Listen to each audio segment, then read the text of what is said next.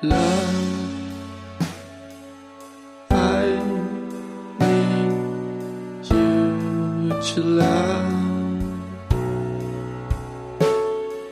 привет, это 200 выпуск подкаста «Давай поговорим». У нас сегодня круглая дата, и по этому случаю у нас особый гость Максим Дорофеев. А всем привет, это я, я настоящий.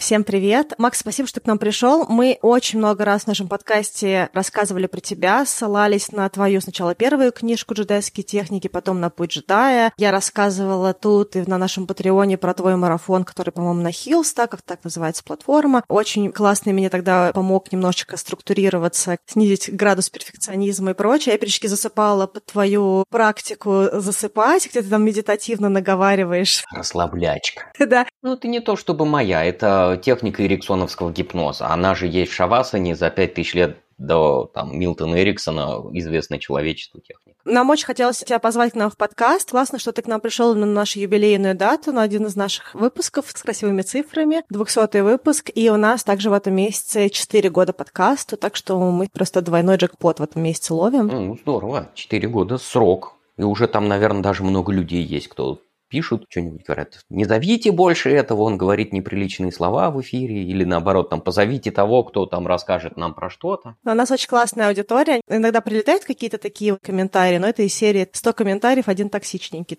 М, Ну и классно же. А поговорить мы сегодня хотим с Максимом на тему, так мы для себя это назвали, нетоксичной продуктивности, поскольку, в общем-то, все твои материалы и в марафоне, и книги, они так или иначе связаны с темой самоорганизации, но при этом ты нашел для себя какой-то баланс. Я так понимаю, что тоже долго его искал, подбирал разные методики, про это тоже можем поговорить, как у тебя этот вообще путь строился, чтобы, с одной стороны, внедрить какие-то принципы самоорганизации, с другой стороны, сделать это как-то гармонично и в том числе находить время и на отдых, и на какие-то увлечения увлечения, развлечения и прочее, прочее. В общем, твой подход кажется такой очень интересный и очень такой здоровый, назовем его так, и мы бы хотели, чтобы наши слушатели тоже про него узнали сегодня. Здесь, на самом деле, это с натяжкой можно назвать мой подход. Я не изобрел ничего. Я в свое время сам озадачился, я решал свои собственные боли. Была жуткая болячка. Началось, наверное, это все, может быть, лет 20 назад я тогда учился в аспирантуре и работал на двух работах и чуть не сдох от этого всего. Я долгое время так жил, причем на работе берешь отпуск, чтобы в аспирантуре поехать в командировку. У меня прям хорошая такая была аспирантура, прям отдельный разговор, можно вокруг нее построить. Потом, соответственно, дожидался каникул, если надо было вдруг ехать э, в командировку по работе, ехал в командировку по работе. По выходным, конечно, затыкал хвосты. Мне казалось, я же особенный, да, вот у меня там две работы, аспирантура, я же крутой. Это вот они все какие-то такие обычные люди, а я особенный. Первое время это грело, там несколько лет я жил на осознании своей собственной особенности, что вот у меня вот прям какой-то особый путь, я такой типа вообще избранный, а потом в какой-то момент я начал замечать, Сначала я понимал, что вот я там жертвую, ребята зовут куда-нибудь, пойдем тусить, вот одногруппники. Я такой, нет, у меня работа, там на работе, чуваки, давай после работы. Я говорю, нет, у меня аспирантура. Я от этого отказывался, мне казалось, это моя плата за особенность. А потом я начал думать, а что такое эта особенность? И в какой-то момент я понял, что вот на выходе по результату сделанного вообще ничего. То есть ты такой вот приходишь на работу, ты говоришь, а, я устал, и вроде как, у меня же аспирантура, надо заткнуть там какие-то хвосты. Потом э, приходишь домой, думаешь, надо поучиться, ой, надо по работе хвосты заткнуть. И в итоге ты переключаешься с дела на дело, не делаешь ничего, а потом к этому подключились циклы такие самоугрызение, типа, чувак, у тебя столько много задач, ты ни хрена не сделал, давай ты спать не будешь. Потом я перестал спать, в надежде на то, что я, конечно же, успею, я же особенный, мне надо. И потом я уже почти сдох. Я думал сначала, что вот э, это какое-то психическое отклонение э, у меня, потому что, смотрите, я прихожу, я понимаю, сейчас для меня самое рациональное и выгодное делать это дело, а руки тянутся заниматься херней. Понимаете, да? Вот как такое может быть? Я что, неужели псих? Неужели я не управляю собой? Я прихожу даже в офис на работу, я понимаю, я должен сделать это и это, а вместо этого пойду отвечать на сообщения. О, слава богу, на совещание позвали, теперь можно этими вещами не заниматься. Чуть-чуть я их еще отодвинул. И вот ты хватаешься за любой повод откосить от того дела, которое с другой стороны, ты понимаешь, вроде бы в самых лучших твоих интересах. Я думал сначала, что это психическое отклонение, и к психологу ходил, и книжки начал читать, потихонечку разбирался, и потом понял, что нет, на самом деле это не психическое отклонение, это вроде как норма у большинства людей. Я много читал, в том числе и книжки по самоорганизации, там было написано «Напишите список задач, напишите наверху самое важное, внизу самое неважное, начните выполнять сверху вниз, и будет вам счастье». Я написал список и пошел заниматься херней, потому что все, я не могу больше. Ну как так вот? Ну, нет! Как где-то в интернете был хороший анекдот. Чтобы достичь всего, чего вы хотите, просто поднимите жопу с дивана. Ну поднял, а дальше что?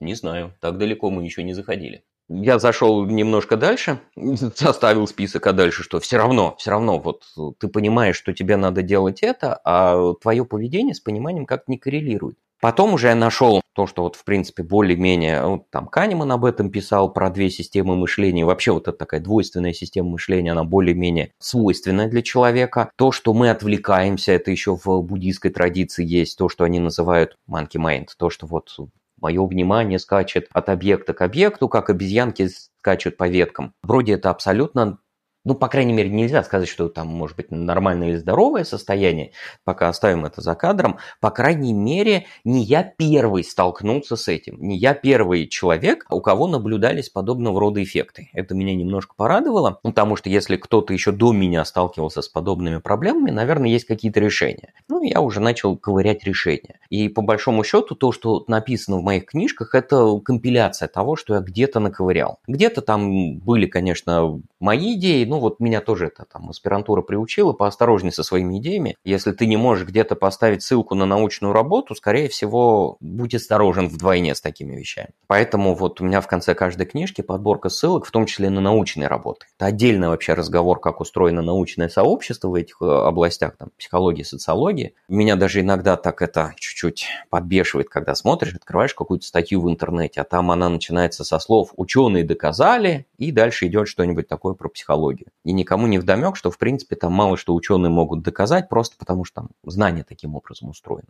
Кто читал хотя бы одну работу, ну, скажем, по экспериментальной психологии или по медицине, ни разу не видел там слова доказательства, потому что там нет, там это как это вероятностный вывод какой-то есть, да, есть закономерности, которые наблюдаются. Ну, тем не менее, вот это вот все поковырял, получились книжки. Причем получилась сначала первая книжка, потом через буквально год-два я понял, что у меня первая книжка, она обладает теми же самыми недостатками, как и большинство других книжек. Мне казалось, что большинство людей не следуют каким-то методикам, потому что они не знают об этих методиках тоже, да, вот в интернете вы много, наверное, видели этих людей, они приходят и говорят, как мне надо отдыхать. Пипец, чувак, ты дожил до там 20, 30, 40 лет, ты не знаешь, как надо отдыхать? Отложи смартфон, иди гулять на улицу. Нет, мне нужны лайфхаки, и мне нужен, вот еще одно бесючее словосочетание, уникальный контент и практические инструменты. Вот, вот как мне нужно отдыхать? Ну, положи смартфон, иди гуляй, чем не практический инструмент. Нет.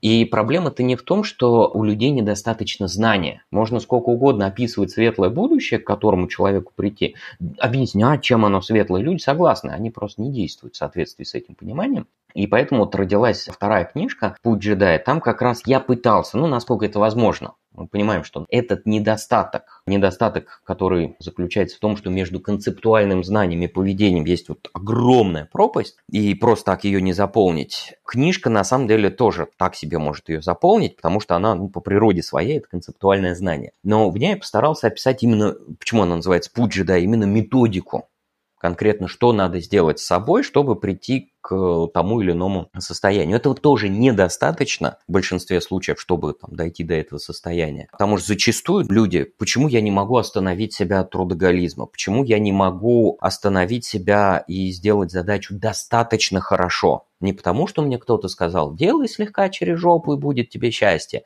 Да, не надо добиваться идеала во всех своих задачах. Нет, у меня есть внутри какие-то убеждения психотерапии есть вот это понятие, понятие ограничивающего убеждения. То, во что человек верит, явно или неявно, но оно там сильно влияет на его поведение. И в большинстве случаев люди не ведут себя так, как им бы хотелось вести, не потому что не знают какой-то кусочек знания.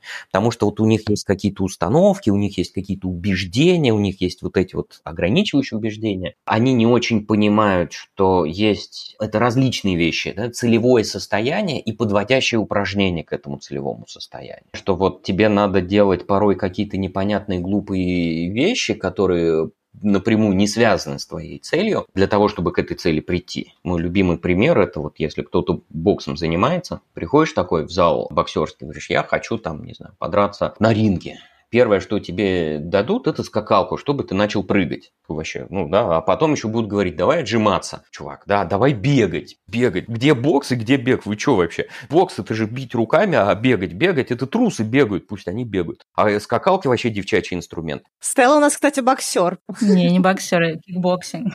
Кикбоксер. Я в Таиланде был, я ну, как тайским боксом занимался. Там тоже есть скакалка. На первый взгляд это вообще это непонятная связь, да, вот, ну как?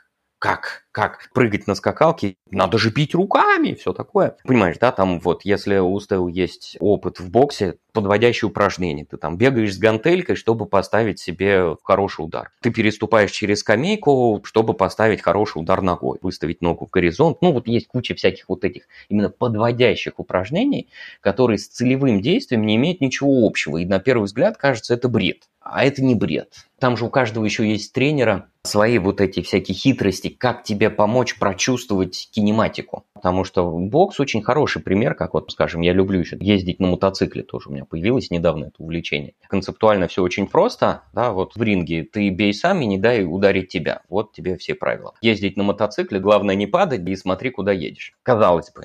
А дальше возникают детали, этих деталей тысяча. Точно так же и здесь. Хочешь отдохнуть, отложи смартфон, иди гуляй. Ну, есть там опять тысячи нюансов, и каждый из них приходится прорабатывать. Смотреть, ковыряться, подводящее упражнение пойти погулять без смартфона. Отложи смартфон, поставь подкаст на паузу, сиди две минуты, ничего не делай. Это очень легко, Макс. У нас даже был какой-то выпуск, почему простые решения не работают. Потому что, как ты сказал, нам всем иногда хочется чувствовать себя особенными. Нам кажется, что мы столько работаем и так сильно стараемся, что к нашим проблемам не может быть простых ответов, что у нас должно быть какое-то уникальное решение для наших сложных задач. Да-да-да. А у меня к тебе, кстати, есть вопрос. Вот ты говорил про достаточно хорошо. Я, будучи перфекционистом, очень плохо понимаю, понимаю, где достаточно хорошо. Ты вся в Инстаграме постил шутку из серии «Я сделал так себе, а им понравилось». Мы реально не видим задачи такими, какие они есть. И мы также не понимаем фидбэк другого человека, потому что перфекционист живет в своей голове, и для большинства людей критерий качества, он внутренний. То есть ты делаешь какую-то работу, тебе кажется, м-м, так стыдно сдавать, надо еще поделать. М-м, ну, как бы чуть-чуть еще вот нужно доделать, вот тогда будет хорошо. И если твой мозг, в принципе, такой вот старательно тревожный, и тебе кажется, что все еще это недостаточно окей, ты можешь, да, пение доделывать. Вот как понять, где достаточно хорошо, особенно, допустим, вот э, мы со Стеллой живем в странах, где не принято давать открытый фидбэк, чтобы тебе в лицо прилетели бумаги и сказали, иди переделывай это дрянь. Тут не очень принято, тут скорее просто тебя больше не пригласят, чем тебе дадут какой-то развивающий фидбэк. Правильно, да, им же не платят, скорее всего, за то, чтобы они вас развивали. Ну и тут очень тонкая грань, где ты можешь случайно обидеть человека, наступить на какую-то его особенность личную, и здесь стараются лишний раз не давать фидбэка, если он не требуется для руководителя. Вот как перфекционисту, чтобы не переделывать и не убиваться в хлам, понять, где достаточно хорошо? Это искусство. На самом деле это искусство и метод проб и ошибок во многом. У меня раньше была такая метафора, ну вот опять же, как единоборство, как в набивке. В единоборствах нормальных человеческих. Не декоративно-прикладные, типа айкидо там, или карате шатакан, а кикушин, тайский бокс, там набивают конечности. Берешь там вот и голенью в голень с оппонентом фигачишь. Да, поначалу очень дико больно, потом потихонечку обрастает это все соединительной тканью и становится терпимо больно. Примерно то же самое с перфекционизмом. Только здесь крайне важно понимать то, что мы не видим вещи такими, какими они являются. А это то, что лежит в основе как буддийского мировоззрения, так и современной психотерапии. Понять на уровне глубинных убеждений, одно дело это вот услышать эту фразу и выучить ее наизусть, мы не видим вещи такими, какими они есть. Мы видим вещи такими, какие есть мы, пишут в буддийских книжках. Но вот одно дело это выучить эту фразу, другое дело ее пропустить, увидеть, прочувствовать на уровне глубинных убеждений, получить именно вот этот опыт. И здесь как раз такой вот осторожное, осторожное пробовать, когда Хорошо, когда у тебя есть человек, с кем можно тренироваться, как в единоборствах, да, хорошо, когда есть партнер, с которым можно тренироваться, которому ты доверяешь. И здесь, наверное, он тоже все-таки нужен, как взгляд со стороны, альтернативное мнение. И ты осторожненько вот делаешь какую-то задачу, специально чуть-чуть так вот через жопочку. Раз, Говорит, норм, норм, там еще чуть больше через жопочку, норм, норм. И вот эта вот картинка, про которую ты говорила в Инстаграме, она показывала истинную боль перфекциониста. Когда перфекционист переступает через себя, прям вот душит, делает прям откровенно через жопу, ему прям стыдно кому-то, кроме этого человека, показать полученный результат, прям лучше, не знаю, голый в метро пробежаться, чем вот это еще кто-то увидит, отдаешь, и он такой, ну, наконец-то ты сделал нормально. А главное, быстро. Молодец, ровно это я от тебя долгие годы и хочу. И в этот момент ты понимаешь, что на самом деле, ну или можешь понять, может щелкнуть, что на самом деле предыдущие годы работодатель тебе платил ради того, чтобы какие-то твои собственные тревожности ты за его счет удовлетворял. А и прокрастинировал поход к психотерапевту. Вот все, что ты там делал за свою зарплату. Иногда, конечно, выдавал результат, хотя сейчас практика показывает, что ты его можешь делать побыстрее. Поэтому как да, нащупать грань? Мне кажется, нащупать именно вот опытом, методом проб и ошибок. И здесь есть еще вот такой момент, который не все и не всегда могут сразу понять, ухватить. Есть на самом деле несколько уровней перфекционизма. Есть вот микроперфекционизм или перфекционизм деталей. Есть макроперфекционизм или перфекционизм как целое. Такая самая доходчивая метафора – это живопись когда вот смотришь картину, какую-нибудь большую картину, а вот ты можешь ее посмотреть целиком, она воспринимается по одному, а начинаешь вглядываться в детали. Смотришь, там листик на дереве, нет, это же не листик, там человечки в лодке, нет, не человечки в лодке. Птички, это не птички, это вообще мазня откровенная. В картине нет микроперфекционизма. В картине, как правило, в живописи есть макроперфекционизм. Оно прекрасное в целом. В IT есть часто такие вещи. Есть у вас в аудитории айтишники-разработчики? Да. Они там обчитаются книжек, паттерны проектирования, вот так вот все красиво, вот так вот дядя Боб говорил, что так правильно, смотрите, какие у меня тут вот все вот это вот сделано. Не работает только ни хрена. А с другой стороны, есть система, древняя как говно мамонта, все ее зовут говнокодом за глаза, все ее ненавидят из разработчиков, но она каждый день приносит десятикратный фонд оплаты труда всего IT-отдела компании. И делает это она исправно уже 20 лет, без отпусков и выходных. И кто после этого говнокод, простите? Да, она вот многие детали сделаны криво, косо, некрасиво, отвратительно. Приходит какой-то программист после института, обчитался вот этих, у него там еще пока романтизированные представления о том, что делают программисты, он смотрит, его тошнит, он думает, нет, не так я себе представлял реальную жизнь. Вот она реальная жизнь. Вот, вот это вот называется микро- и макроперфекционизм. И многие люди на самом деле упарываются в деталях, в деталях, которые на самом деле не влияют на конечный результат. Я чего-то делаю, у этого есть дизайн, есть функция. Вот то, что я делаю, есть функция. Для чего? Я там пишу отчет. У него есть функция, чтобы там руководитель посмотрел эту цифру, эту цифру и принимал какие-то управленческие решения. Есть функция. А есть прочие украшательства. Я могу вензеля, дизайн-студию заказывать, еще что-то такое делать. А это вроде как ценности с точки зрения функции не добавляет. Понятно, что на примере с отчетом это все ясно, в реальной жизни все куда сложнее. И здесь уже как раз еще подключается наше восприятие. На самом деле, да, вот если сейчас будет где-то здесь брачок по звуку, не знаю, я там пошкрябаю ногтями по клавиатуру, по микрофону, в микрофон поплюю, еще что-нибудь такое. Тоже, да, вопрос восприятия. Вы знаете, Дорофеев на самом интересном месте плюнул в микрофон, вот так вот, у, там брак по звуку пошел. А большинство людей просто не заметят. И перфекционист какого-то настоящего это может выбесить. Стелла будет сидеть и говорить, нет, не выпускай, мы должны вот этот плевок в микрофон как-то вычистить. Созваниваемся заново. Заново от начала записываем до конца. Еще что-то. Раз, созвонились, еще разок записали. Блин, мысли не такие уже откровенные, не так все получилось. Давай еще разок. Ну и так далее. А потом сошлись, как в анекдоте, да, наговори алфавит, мы что-нибудь там нарежем. Получается вот какая-то вот такая вот дикая дичь. Перфекционизм сложно. А потом, в конечном счете, мы такие поговорили, что вот набивка делает специально через жопу. Но все равно приходим к психотерапии. А психотерапия, ну, в хорошем смысле этого слова, не в том смысле, что вы люди психи, у вас кукухи поехали, поэтому идите лечитесь, а в том, что у нас есть ограничивающие убеждения. У меня где-то есть убеждение, и оно может иметь причудливые формы причудливые формы. Например, если я работал над этим меньше двух часов, это плохо. Я не могу сделать хорошую вещь за 10 минут. Сфигали. И иногда вот вплоть до такого доходит. Если ты не пострадал, то это плохой результат. Если ты получил хороший результат и не страдал, ты читер. Читер – это плохо и низко. Ну вот и такие штуки мы прорабатываем с терапевтом. Кстати, хотела добавить, мне кажется, помимо вот перфекционизма, что я хочу сделать хорошо, есть, в принципе, иногда какой-то поток заданий, которые люди делают, не задумываясь. И вот лично для меня, когда я там тоже пыталась как-то организовать себя, я, например, узнала о том, что не то, что узнала, но как-то осознала, что вот я, например, проверяю 10 раз в день почту, а могу взять и проверить раз в день или раз в три дня. И мне люди говорили, с тобой никто не будет работать, люди хотят, чтобы ты была на связи. Ну, какие-то люди действительно хотят, но с какими-то можно работать. И вот я заметила, что это тоже про установки, что есть очень много вещей, которые людям кажется, что вот если, например, я запускаю такой-то проект, то я должен сделать вот такой-то набор дел.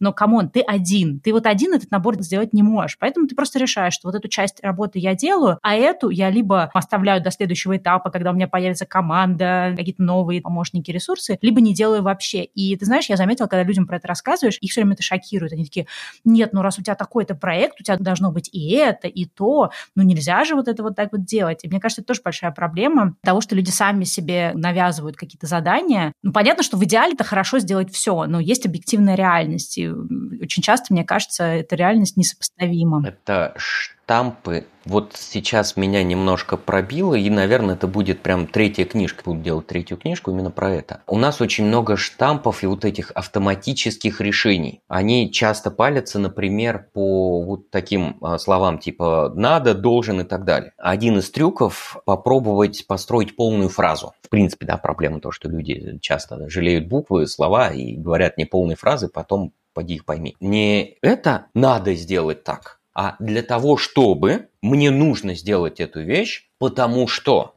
То есть здесь на самом деле, когда кто-то говорит, что надо делать это обязательно, вот иначе все пипец. Ну, кстати, даже не говорят иначе все пипец, да, зачастую просто безличное предложение. Надо так, ты должен сделать это. Тоже в психотерапии есть прям отдельная категория долженствований. Правильно так, нормально так. Да, правильно так. Так проще, так лучше тоже, да, там производные от этих форм.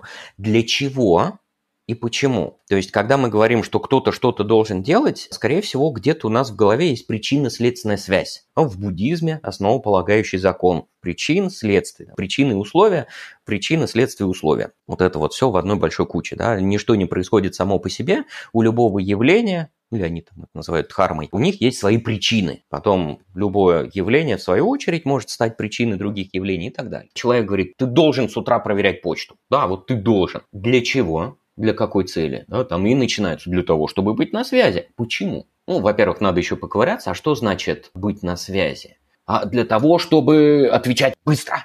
Что значит быстро? Раз в час достаточно, если вдруг там, раз в сутки достаточно быстро. Что значит быстро? Ну, хорошо, ты должен два раза в день или там не больше, чем час отвечать на почту. Хорошо, для того, чтобы отвечать не дольше, чем час на почту, я должен проверять первым делом почту с утра, потому что, да, вот на каком предположении держится эта причинно-следственная связь. И тут тоже зачастую очень тяжело отследить вот этот момент, как люди обосновывают причинно-следственные связи. Есть риск впасть в тавтологию. У Голдрата, вот я много чего из этих вещей, из мыслительных инструментов подхватил из теории ограничений Голдрата, и у Голдрат это называется тавтология. Когда я говорю, что вот там для того, чтобы быть всегда на связи, я должен первым делом проверять почту с утра, потому что это необходимо, чтобы быть на связи. Когда в качестве обоснования даю что-то такое, что не привносит никаких новых понятий в причинно-следственную связь, это само по себе тавтология. Для того, чтобы поддерживать систему, мне нужно иметь техническую документацию, потому что документация нужна для поддержания системы. Это тоже, это не обоснование, это тавтология. И многие люди это не понимают. Многие люди тоже начинают думать, что значит не нужна документация для поддержки системы? Говорю, нет, я не оспариваю тезис, что для поддержки системы нужно иметь документацию. Я говорю, что для того, чтобы поддержать систему, нужна документация. Это утверждение не обосновывает причинно-следственную связь то, что нам нужна документация для поддержки системы. Потому что фактически это либо полное повторение исходного утверждения, либо это обратное повторение, или еще что-то такое вот в этом духе. Но думать в этих категориях очень тяжело. И многим людям просто больно. И многие люди, в принципе, до многих вещей мы не можем понять, почему такое происходит. Ну, хотя, наверное, может быть и можем, да, сейчас так сходу пример не могу но вот основной мой посыл сейчас будет о том, что большое количество автоматизма в принципе неплохо. Это позволяет нам экономить ценный когнитивный ресурс, но в какой-то момент начинает сдерживать наше развитие. В какой-то момент становится ограничивающим убеждением, и тогда приходится их расковыривать. У нас, допустим, периодически прилетает комментарий на протяжении четырех лет подкаста «Перестаньте называть книгу книжкой». Книжка — это детская книжка, а серьезную литературу книжкой называть нельзя. И вот, допустим, мы бы сказали просто супер крутая книжка «Путь джедая». За это нам бы прилетело бы, что у Максима Дорофеева не книжка, а книга. Там 50 анекдотов разной степени похабности. Ну, то есть, понимаешь, есть какие-то убеждения, либо какие-то социальные нормы, которые определяют какие-то значения, очень сильно фрустрируют периодически нас, ну, то есть не только нашу аудиторию, но у каждого из нас есть свой набор вот таких вещей на протяжении жизни, которые дают ощущение, что вот если не так, то что-то с этим ненормально, и пойдите исправьтесь, потому что правильно вот так. О, это, конечно, да, вот, вот правильно правильно. Да, есть какие-то правильно, которые на уровне общества, типа принято. Вот так правильно и неправильно обсуждать, почему это правильно. Вообще классно. Ну и оттуда там вылезают всякие интересные вещи. У каждого из нас свой накопленный опыт, который позволяет нам проводить те или иные причинно-следственные связи. Это вообще может быть не какая-то история, которую мы можем найти даже в психотерапии исток, потому что это что-то где-то случайно подслушанное, увиденное в какой-нибудь поездке, в какой-то момент, в каком-нибудь плацкартном вагоне, в конце вагона кто-то что-то сказал, а это оставило какую-то эмоциональную связь или какую-то ассоциацию сформировало. Как буддисты говорят, карма. Да? Карма, она формируется из того, что мы делаем, говорим или думаем. Слова, поступки, мысли оставляют отпечатки на нашей карме, они в какой-то момент вызревают и порождают следствие. Ну вот, примерно такая штука и получается. Вызрели. Тема, которая меня очень давно волнует, как найти эту грань между тем, чтобы все-таки себя заставлять, и то, что сейчас используется фраза «бережное отношение к себе». И мне кажется, люди, которые прошли через перфекционизм, какое-то вот это достигаторство, что вот это все надо сделать, и вообще не спать, и вообще некогда времени отдыхать, по моему опыту, первый шаг — это вообще узнать о том, что, ой, а можно, оказывается, позволить себе, значит, отдыхать, можно позволить не убиваться, можно сделать сон приоритетом и прочее, прочее. Ну, вот это вот все, да, пресловутое бережное отношение к себе. Но то, что я заметила по своему типу личности, что у меня так не бывает, что, например, я такая, вот я просто вообще ничего не буду делать, и тогда в какой-то момент я, значит, отдохну достаточно для того, чтобы захотеть что-то делать. Вот, собственно, когда у меня было выгорание, больше года мне не хотелось делать вообще ничего. То есть неважно, сколько я там отдыхала, сколько я вообще брала свободных каких-то дней, то есть желание ничего делать у меня не появлялось. И для меня, в принципе, возник такой вопрос, что, с одной стороны, сейчас общество двигается в сторону вот этого бережного отношения к себе, понимай, какие у тебя слабые стороны, недостатки, живи с ними, не пытайся прыгнуть выше крыши, выше головы. То есть, условно говоря, если у меня социальные фобии, не нужно идти туда, где эти социальные фобии становятся для меня сложнее, находись в такое пространство, где тебе будет комфортно. И, с одной стороны, в этом есть очень много прав, правда, потому что если ты очень долго жил в некомфортном для себя состоянии, здорово попробовать, а что такое комфортное. Но в какой-то момент, для меня это было полтора-два года, я стала себя спрашивать. Я не уверена, что я хочу все время оставаться вот в этом состоянии, где, окей, Стелла, у тебя есть социальные фобии, значит, ты не звонишь незнакомым людям, не ходишь ни на какие метапы, ничего не делаешь, тогда как будто бы я чего-то упускаю из того, что мне хочется не упустить поняла, что какая-то дилемма. Ну, она на самом деле ложная дилемма, но хочется про это поговорить. Как будто бы либо нужно возвращаться в достигаторство и перфекционизм и гандошить себя, иначе ничего не будет. Либо махнуть, сказать, что ну вот какая есть, такая есть, и вот буду бережно потворствовать себе. Я не скажу, что та или другая сторона хороша, но вот это очень интересная дилемма. Она, мне кажется, с одной стороны ложная, а с другой стороны, я думаю, что в нее попадают очень многие люди, которые прошли путь от достигаторства в какую-то нетоксичную продуктивность, но есть ощущение, что как будто бы там слишком сильно себе себе потворствуешь, ну, назовем это так. Перелет недолет. Да. Была ли у тебя такая дилемма? Дилеммы на самом деле нет, потому что здесь, мы же понимаем, есть два полюса. Если есть два полюса, правда все равно где-то посерединке. У Талиба в антихрупкости вот эта вещь, она так очень хорошо описана, потому что по большому счету умеренный стресс делает нас сильнее. Если я нахожусь постоянно в повышенном уровне стресса, я выгораю. Если у меня нет уровня стресса, мой организм адаптируется к этому состоянию, и это меня расхолаживает. Время от времени, как и в физических тренировках, так на самом деле и в ментальных, и в прочих аспектах, кратковременный умеренный стресс и потом полноценное восстановление. Пофигачить, пофигачить, отдохнуть, пофигачить, пофигачить, отдохнуть. Но для этого нужен тормоз. А с тормозами у многих людей очень сложно. У меня вообще складывается такое ощущение, что тормоза у некоторых людей могут, не обязаны, могут появиться только после того, как они восстановятся после выгорания. То есть нужно вот реально в какой-то момент ухлобучиться вообще вот до такого состояния, что полтора года ничего не хочешь делать. Потому что как-то по-другому, видимо, не могут люди включить тормоза. Потому что на самом деле ценное, самое ценное, это именно тормоз, внутренний тормоз. Многие люди говорят, что как бы себя себя заставить, но не так часто звучит вопрос, как мне себя остановить что-то делать, как мне перестать что-то делать. А внутренний тормоз, мне кажется, куда более ценная такая вещь. Может быть, как мне кажется, хорошо можно развивать этот внутренний свой тормоз всякими такими около буддийскими психопрактиками, типа давайте сидеть и ничего не делать 2-3 минутки. Хотя 2-3 минут, 10 минут, 15 минут. Не знаю, были кто-нибудь из вас на каком-нибудь там ретрите с этими ребятками? Я была на випассане. О, вообще жесть. Это когда еще неделю с людьми не разговаривать. А потом ты выходишь к человекам, и они все какие-то громкие, мерзкие, одежда у вас яркая. Пустите меня обратно. Как это? Зачем ты говоришь столько много слов? Это явно же избыточно. И также все понятно перестраивается, все адаптируется. И в эти моменты, на самом деле, у многих людей могут появиться тоже внутренний тормоз. А ты была на Випассане до выгорания или после?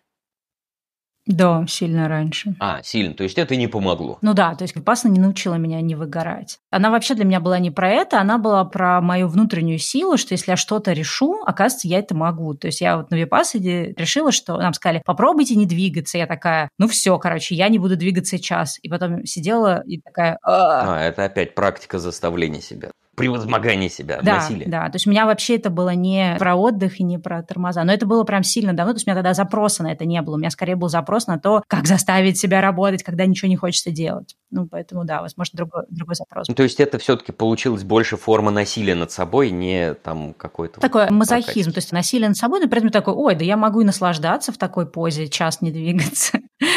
Так что я не знаю, хорошо это или плохо. Я и сам не знаю, можно ли обрести полноценные тормоза, которые могут тебя остановить. Ты вот так вот делаешь, погружаешься в эту фигачку, там классно фигачим, фигачим, там 3-4 дня подряд, и потом хлобысь, и выключиться. Вот можно ли обрести эти тормоза, чтобы они нормально работали без выгорания? Вот у меня есть надежда, у меня не так много там каких-то практических свидетельств. Я думал, ты сейчас скажешь, вот я там на самом деле прошла через выгорание, сходила на випасы, ну и теперь вот у меня вообще все хорошо. Это было бы тогда еще одно подтверждение, что типа вот да, там около буддийские психопрактики помогают закрепить всякие навыки, внутренний тормоз, любовь к себе, внимание к себе, делать себе комфортно и так далее. Ну, нет, как это, а, не всегда и не у всех. Опять же, если кто-нибудь катался быстро, вот я сегодня с утра пошел, устроил себе трек-день, на мотоцикле поехал на картодром кататься по трассам. Там тоже, чтобы ехать быстрее, как ни странно, нужно уметь тормозить. Если ты едешь слишком быстро, ты не попадаешь в траекторию, в итоге тебя выносит непонятно куда, и ты едешь медленно. Самое важное, конечно же, тормоз. Ну, сначала ты там осваиваешь траекторию, а потом ты учишься ездить с тормозами. Понимая, как устроены твои тормоза, ты можешь разгоняться. И ты понимаешь примерно, где твой предел.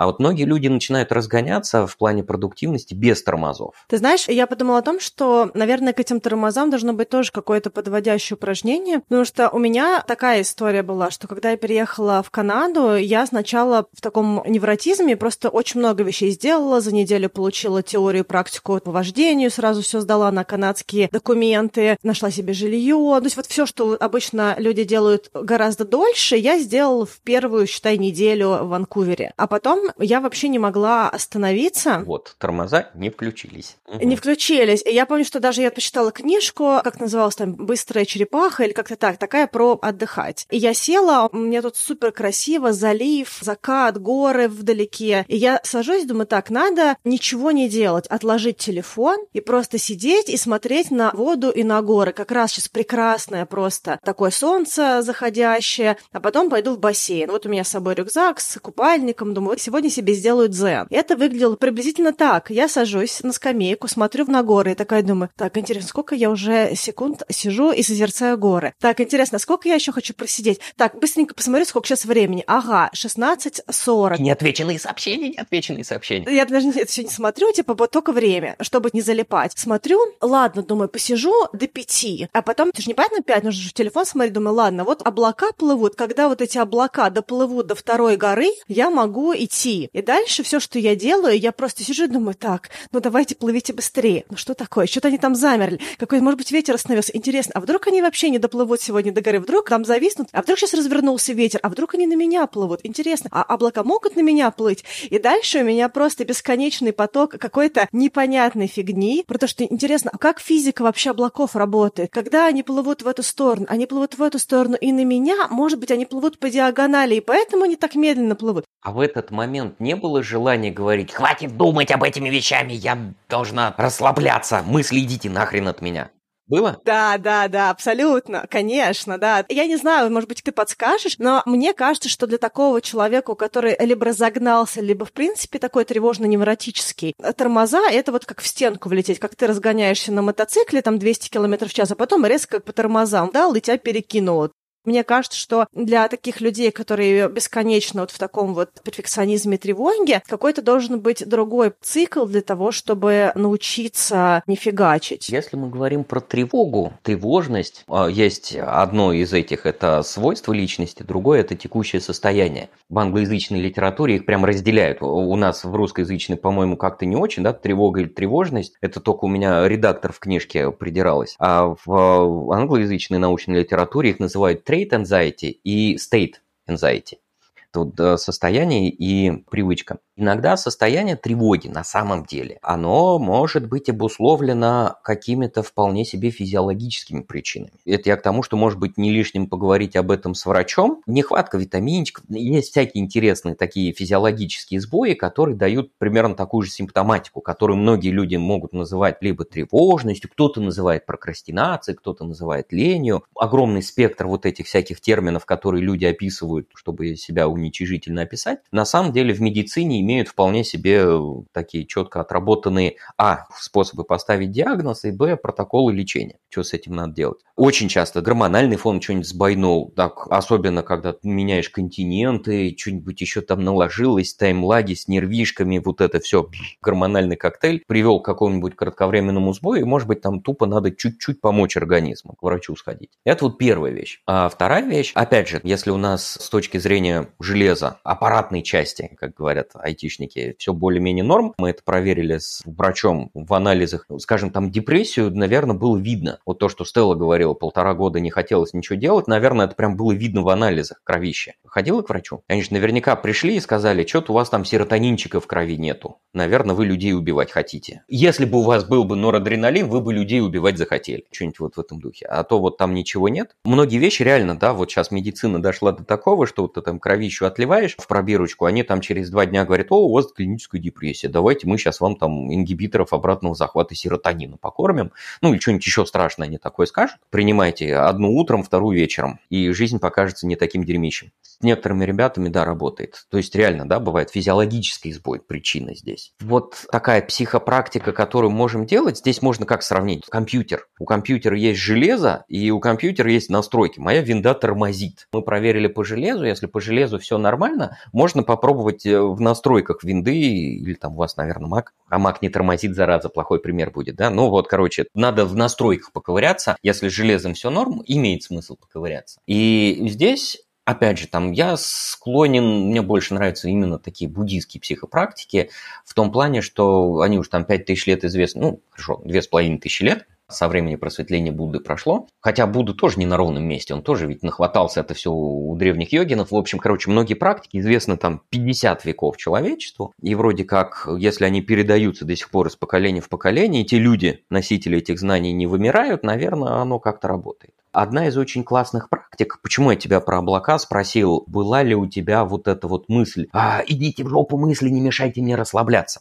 Одно из таких подводящих упражнений я слышал, когда был на ретрите с одним из дядек, чаньский монах, это дзен. Ну вот Чань это в Китае, Тайване. Тайвань это же часть Китая. И сейчас как затрону эту вещь, вообще полетят какашки в разные стороны. Ну, в общем, он из монастыря в Тайване, Госин, ученик Шэньяня. Меня зацепил его рассказ, тоже, наверное, там это все у них в буддийских текстах много веков этому всему. Он говорил, что как устроен вот этот вот ворох мыслей в нашей голове. У нас появляется одна мысль. Но у нас есть рефлексы – отвергать или цепляться. Ко мне пришла мысль, я пытаюсь ее гнать, но процесс э, гнания этой мысли порождает следующую мысль. Либо я цепляюсь за нее и порождаю следующую мысль. И все это происходит очень быстро-быстро-быстро, и стоит в моем уме появиться одной единственной мысли, как она тут же превращается в ворох. И у нас прям была отдельная практика, он это назвал «не отвергать и не цепляться». Вот одна из форм медитации – не отвергать и не цепляться. В твоем уме появляется мысль, ты говоришь, хорошо, что ты ко мне пришла мысль. Располагайся в голове, выбирай себе удобный уголок. Какая еще у меня мысль есть? Мы не оцениваем, не говорим, что мысль, уйди, ты мне мешаешь очищать мое сознание, или еще что-то. Говоришь, да, мысль, облака, интересно, как устроена физика облаков, да, интересно. Когда-нибудь, может быть, я об этом подумаю. Какие еще у меня мысли есть в голове на это? Чаепитие мыслей. Да, а можно всех посмотреть, да, вот покажитесь все, кто у меня там еще есть. Я увидел мысль, да-да-да-да-да, следующая мысль, да, что, все, да, вас трое только ко мне пришло сегодня, да. Я думал, что у вас тут целая толпа, а на самом деле только трое. И те уже старые-старые знакомые. Вот это вот одно из упражнений. Первая часть была правильно, да, сидим, ничего не делаем, но к мыслям относимся чуть проще. Не отвергаем, не цепляемся. Пришла? Хорошо. Родила следующую – хорошо. Не родила – хорошо. И чуть меньше насилия. Здесь вот во многом чуть меньше насилия к самому себе. Да, чувствуешь неуютно. Ну, сколько сегодня? Две минутки посидел. Ну, я молодец, хорошо. Завтра, может быть, чуть больше получится. Или, может, через час я еще раз повторю. Две с половиной минутки попробую потихонечку, мне кажется, как-то вот эту штуку. Но железо тоже, да, имеет смысл проверять. Но я, кстати, знаешь, хотела сказать, что мне кажется, в принципе, вот эта вот идея, что нужно сесть там медитировать, она очень странная. Я тоже долго через этот путь шла, что вот, значит, надо как-то внедрить там эту медитацию. Потом такая, нет, это не работает. Нет, все таки может, мне надо. И вот я, значит, годами все не могла отпустить идею. То есть я, в общем-то, как-то особо не достигала результатов, хотя, если мне надо было, я могла там 60 дней подряд медитировать, но я понимала, что это на уровне вот заставляния себя, да, то есть это не становится какой-то какой-то практикой, и это не становится чем-то, что вот прям я легко внедряю. И потом в какой-то момент я просто решила, что нет, все, медитация, вот это сесть, значит, что-то там созерцать, это все я отрину, не способна. Но при этом, ты знаешь, потом, несколько лет спустя, что для меня стало такой вот аналогом медитации, после того, как мы переехали в Калифорнию, здесь, в общем-то, очень много пространства для такого, то, что называется outdoor sports, то есть там какие-то леса, значит, какие-то бесконечные, просто куча всяких каких-то рек, холмов, гор, куда можно залезть, и все это в очень близкой доступности. Сейчас там из них это 15 минут, и ты уже там. И можно уйти на весь день, можно уйти на несколько часов. И мы как-то с мужем подсели на эту тему, что-то это было что-то новенькое, значит, обзавелись всякими ботинками удобными, стали гулять. И сейчас мы можем спокойно пойти километров на 15 куда-то в гору ломиться, потом прийти с нее. И я вот поняла, что до этого я искала вот этот момент, когда ты можешь ничего не делать. Сейчас я думаю, подождите, ну я же 15 часов не работаю, не залипаю в телефон, ничего не слушаю. То есть вот не 15 часов, ну сколько-то весь день мы идем, и я понимаю, что, о, да, окей, у нас есть какой-то контакт, мы общаемся с мужем, но это как раз то самое состояние, где ты не находишься вот в этом переключении задачи на задачу. То есть у тебя есть какие-то, вот тут птица, тут гора, тут цветок, тут дерево красиво. И на самом деле я вот хотела спросить, э, например, то, что ты увлекаешься мотоспортом, является ли для тебя это какой-то вот заменой медитации, то есть каким-то пространством, где тебе не нужно себя заставлять сидеть, хотя, не знаю, может быть, ты медитируешь. Вроде какая-то активность, вроде бы она достаточно интересная, чтобы в ней оставаться долго, но при этом какой-то вот элемент вот этой медитативности, какое-то замедление сознания, прости господи, и так далее, это все равно дает. Потому что у тебя есть уже вот эти какие-то зарисовки мыслей из э, мото, я не помню, как они называются, вот какие-то штуки, которые тебе приходят в голове. То есть мне кажется, что это, конечно, не медитация, где ты должен как-то не цепляться к мыслям и не развивать их. Но мне кажется, что для современного человека лучше найти какую-то такую деятельность, которая хотя бы чуть-чуть медленнее, чем его обычная жизнь, чем пытаться, знаешь, из состояния, когда ты куда-то бежишь и переключаешься, попасть в состояние, как Аня рассказывала, когда просто на физическом уровне ты не можешь сидеть и смотреть на эти облака. Тут на самом деле все еще проще. Следующая мысль, которая была у Гусина, тоже она вот у меня она щелкнула, там, видимо, на мой опыт наложилась, не знаю, на чей опыт также наложится и также щелкнет. Он говорил, что очень часто корень многих проблем в создании дуальности. Как только у нас появляется либо это, либо это, вот полярность потом с этой мыслью, с осознанием, что вот как только ты видишь, у тебя появилась дуальность, либо так, либо сяк, и использовать это как индикатор проблемы, это мне помогло, в частности, с медитацией. Что такое медитация? У многих людей в картине мира, многих людей,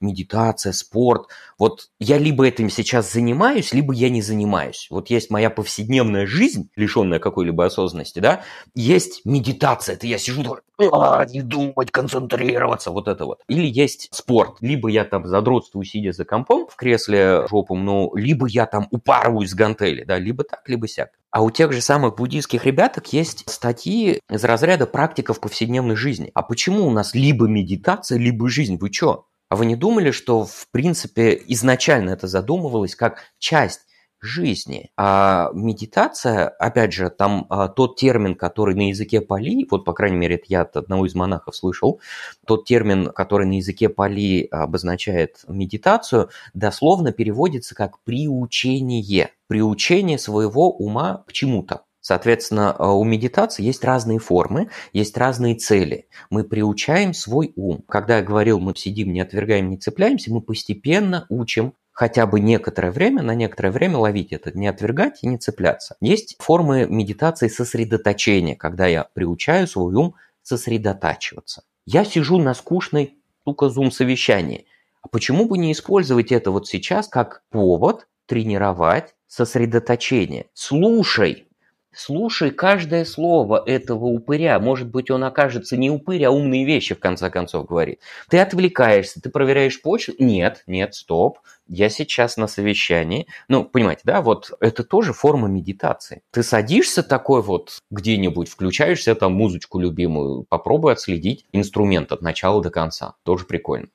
Потому что некоторые люди музыку слушают 10 секунд, следующий трек, следующий трек, следующий трек. Что-то кайфушечки нет, следующий трек, следующий трек. О, все время кончилось музыку слушать. У меня по расписанию я же должен гармонично себя вести. Теперь спорт или еще какая-нибудь другая штука. С тем же самым спортом, с той же самой медитацией, а почему мы это отделяем от жизни? И вот некоторое время тоже там, ну, я на некоторое время отошел от единоборств, чтобы совсем уж жиром не зарасти, некоторое время просто последовал такой вещи, как ситуативная зарядка. Увидел турник, подтяни сколько можешь. Увидел брусья, отожми сколько можешь. Ты идешь в магазин, навстречу, еще куда-то. Зачем устраивать из этого ритуал, который я занимаюсь спортом? Это обрастает кучей ритуалов. Надо собрать сумку, надо поднести ее, уехать в какое-то другое место, как это, подняться на эскалаторе, чтобы потом ходить по э, беговой дорожке, потом это все привезти, шмотки мокрые, засунуть в стиралку, фу, какая мерзость, развесить, вот это все, вот прям столько всякими огромным количеством таких действий обрастает вот это все. В какой-то момент это надоедает, ты понимаешь, да, у меня на спорт нет времени. У тебя на всю вот эту вот обрастающую херню нет времени на самом деле. А спорт, ты же ходишь, дышишь. Вот сейчас э, я на даче, завтра вернусь в Москву, там у меня ходячее рабочее место. Да? Ты можешь э, вести семинары и ходить на беговой дорожке. Ну, это извращение, конечно, но есть много интересных способов, как привнести активный образ жизни в свою жизнь, не делать так вот, что здесь я занимаюсь спортом, а здесь у меня жизнь. Не или-или, а одно становится частью другого. Практика в современной жизни. Ты можешь медитировать на зум-совещаниях. Для многих людей сейчас эта проблема через страницу текста прорваться. Медитируй в книжку. Ты берешь, открываешь, как книжка, да, дит. Отлично, открываем книгу, прочитай. Просто вот вдумчиво, не торопясь, прочитай, как в детстве. Вот тоже, да, одна из форм медитации. Медитируй на имейлы, медитируй на сообщения в Телеграме. Тоже внимательно ты начинаешь их читать. Не так тебе присылают письмо, там пять вопросов, ты отвечаешь на первый, то частично и отправляешь. А человек же старался специально, чтобы тебе не 17 писем писать, он все в одно собрал. Он получил... У меня в корпоративном мире было наблюдение, как люди делились на две категории. Первая категория отвечает только на первый вопрос, вторая только на последний. По-моему, большая часть людей, они отвечают только на один вопрос из письма, и вот кто-то только на первый а кто-то только на последний. Ну, те первые, а, вопрос надо срочно ответить, а вторые, надо все прочитать, но они уж все забыли, что там было раньше, и отвечают только на последний. Я очень сильно это скрывает, и я когда получаю какой-то кастрированный ответ, я такая думаю, ну а на остальные вопросы? Я потом всегда нумерую вопросы. Да, я обычно всегда нумерую вопросы и также на них отвечаю. Один, нет, два. Можем сделать вот так вот, три. А я хотела сказать, мне очень нравится идея ситуативного спорта, Мне кажется, в первой у тебя книжке была такая зарисовка на тему того, что люди не ценят те обрывки времени, которые у них есть, и они все время ищут какое-то такое вот красивое время, чтобы что-то сделать. Мне нужно, чтобы у меня был целый час. А то, что у меня здесь 5 минут, тут 15, тут 20, это все так. У меня по поводу спорта много разных штук получалось. Один раз я вообще была на зум-звонке. Начала отжиматься. Я начала делать приседания. А, у меня был тогда челлендж с подружками 100 приседаний в день. Ну, 100 приседаний в смысле за один раз. И у нас была презентация, которую мы обкатанно втроем делали на каждом звонке. И я знала, что до моей части еще и серии 15 слайдов. Думаю, ну, отлично. И в какой-то момент времени куда-то заходит не туда разговор, а я, естественно, на мьют, на выключенном звуке. С выключенной камеры, да. Да, да, с выключенной камеры приседаю. И в этот момент кто-то из девочек спрашивает, ну да, у нас тоже был такой вопрос, Ань, что ты думаешь? А я на каком-то 58-м приседании, и когда я включилась, я разговаривала так, как будто я очень волнуюсь отвечать на этот вопрос, потому что я не могла перестать дышать. А сейчас я работаю в офисе продакшена сериала, я приперла на работу несколько вещей. Во-первых, я притащила такую вот руку для монитора, чтобы у меня был стоячий стол. И я приперла балансборд, и ты просто на него встаешь и вот так вот балансируешь. И само по себе даже вот эта штука, она достаточно неплохо тренирует тебя. А еще я притащила гантели. Сначала мне было неловко, я думаю, блин, что я как дура буду гантели здесь тягать. Гантели мои чаще всего замечают тогда, когда они лежат на столе. То есть, когда кто-то мимо проходит и говорит, ой, у тебя гантели, а ты что-то с ними делаешь? Я говорю, ну так, периодически руки качаю, когда встаю. такой, ну, интересный, интересный способ. Но когда я конкретно что-то делаю с гантелями, это не видит никто, на удивление. И ты знаешь, если говорить про ограничивающее убеждение и страх того, что ты будешь каким-то не таким, когда ты какие-то гантели тягаешь, это такая скорее наша установка, чем это кого-то вообще в этом мире волнующая история. Как жизнь слишком коротка, чтобы стесняться таких вещей, но, к сожалению, конечно, многие доходят до этого поздно. Стесняться чужое мнение, конечно. Но большинству людей все равно. Либо вряд ли оценка этому будет негативная скажем так. Может быть, наоборот, скорее любопытство и скорее позитивное. А так, помимо гантелек, есть еще очень хорошие вещи, резиновые ленты, резиновые жгуты. По большому счету, там, если ты возьмешь, там несколько лент, и ими можно прорабатывать плюс-минус большинство упражнений. Там наступаешь, тянешь вверх за спину от себя вот там подводящие упражнения к отжиманиям. В принципе, там посмотреть в YouTube десяток упражнений, и вот эти вот резиновые штуки, они прям, они легкие, компактные и подбираются то есть вот если ты там уже долго занимаешься гантельками, тебе хочется килограммов 5, тяжело их там, таскать, еще что-то громоздко. Так ты раскачалась, просто ленту потолще берешь, он там весит полкило, валяется, места много не занимает. Вообще очень удобная штука. Ну и какую-нибудь там перекладинку вообще в офисе вообще хорошо иметь, поподтягиваться. Я думаю, что скажешь, что у меня там боксерская груша и перчатки. Люди приходят и понимают, что а, с этими надо быть поосторожней. Никакой обратной связи этому отделу. Да, да, никакой обратной связи. А у меня к тебе вопрос, раз мы заговорили по поводу офиса. Я сейчас работаю в кино, и в кино люди работают 15 часов в день, 5 дней в неделю. И гордятся этим, да? Когда ты работаешь в кино, ты не сильно выбираешь, когда ты приходишь на работу и сколько ты там работаешь, потому что ты часть вызывного, который тебе прислали. Мой вопрос, мне кажется, кому-то из наших аудиторий тоже должен отозваться, потому что люди часто в корпорациях и в IT-компаниях, они тоже склонны сидеть до победного, и, в принципе, их рабочий день может быть 12-15 часов. Вопрос в том, когда ты не в состоянии сам организовать свою работу, когда ты работаешь на кого-то и работаешь много. Как в таком режиме отдыхать? Каким способом находить отдых, чтобы не выгореть и не убиться на благо Отечества или что-нибудь в этом роде? А вот тут-то мне кажется, что уже, в общем-то, все. Вся надежда на то, что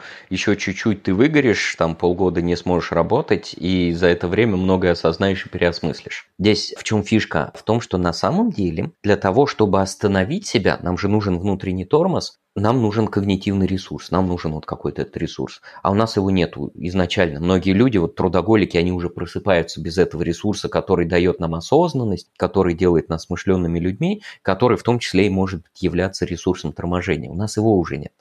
Поэтому здесь это как-то очень тяжело. Мне кажется, наверное, жестоко звучит, выгорите и там, если повезет, потому что не все выходят из выгорания. Я далеко не уверен. Конверсия на выход далеко не стопроцентная. Может быть, может быть, такому человеку имеет смысл сходить к психотерапевту. Понимаешь, да, тяжело очень э, самому себе проводить операцию на мозге. Человек, который владеет какими-то техниками, скажем, в принципе, есть любопытные всякие техники, новый код НЛП, та же самая когнитивно-поведенческая терапия, она приучает человека анализировать свои автоматические мысли и так далее, но все равно нужен какой-то наставник первое время. Можно назвать его не психотерапевтом, а наставником по когнитивно-поведенческой психотерапии. Многих людей на самом деле есть это какие-то вот предвзятые мысли, что вот сейчас я такой приду к психотерапевту и скажу, знаете, я устаю, а он такой, лошара! Чмо ничтожество, ты просто не можешь поднять жопу с дивана. Есть другая группа страхов, которые такие думают, что вот э, что будет у психотерапевта, они такие придут,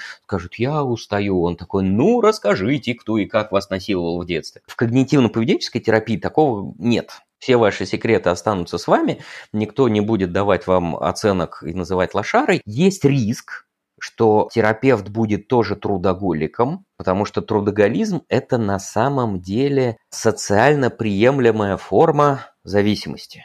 Есть люди, которые ширяются, есть люди, которые бухают, есть люди, которые бухают работу. В большинстве современных культур бухать работу – это не считается зависимостью. Хотя, вот э, я не помню, где это слышал, в каких-то ранних версиях Торы за нарушение шаббата полагалась чуть ли не смертная казнь. Я не помню, откуда у меня вот этот факт взялся в голове, поэтому я не буду говорить, что это правда, но вот почему-то вот у меня вот в голове вот эта штука есть. Либо какое-то такое достаточно суровое вообще наказание за нарушение правил шаббата. Наверное, не просто так эти ребята такое вот придумали. И здесь, мне кажется, надо к терапевту. Просто вот, опять же, если страшно идти к терапевту, терапевт – это тот человек, который начнет выковыривать мысли, смотреть, какая у вас появляется эмоциональная реакция, дихотомия, Например, вот это одна из форм дихотомического мышления, типа я не успеваю заниматься спортом, а что такое спорт? А спорт это когда я куда-то ухожу и три часа впахиваюсь. А если вы полчаса во дворе на турниках повисите, это не, нет, это не спорт. Спорт это вот,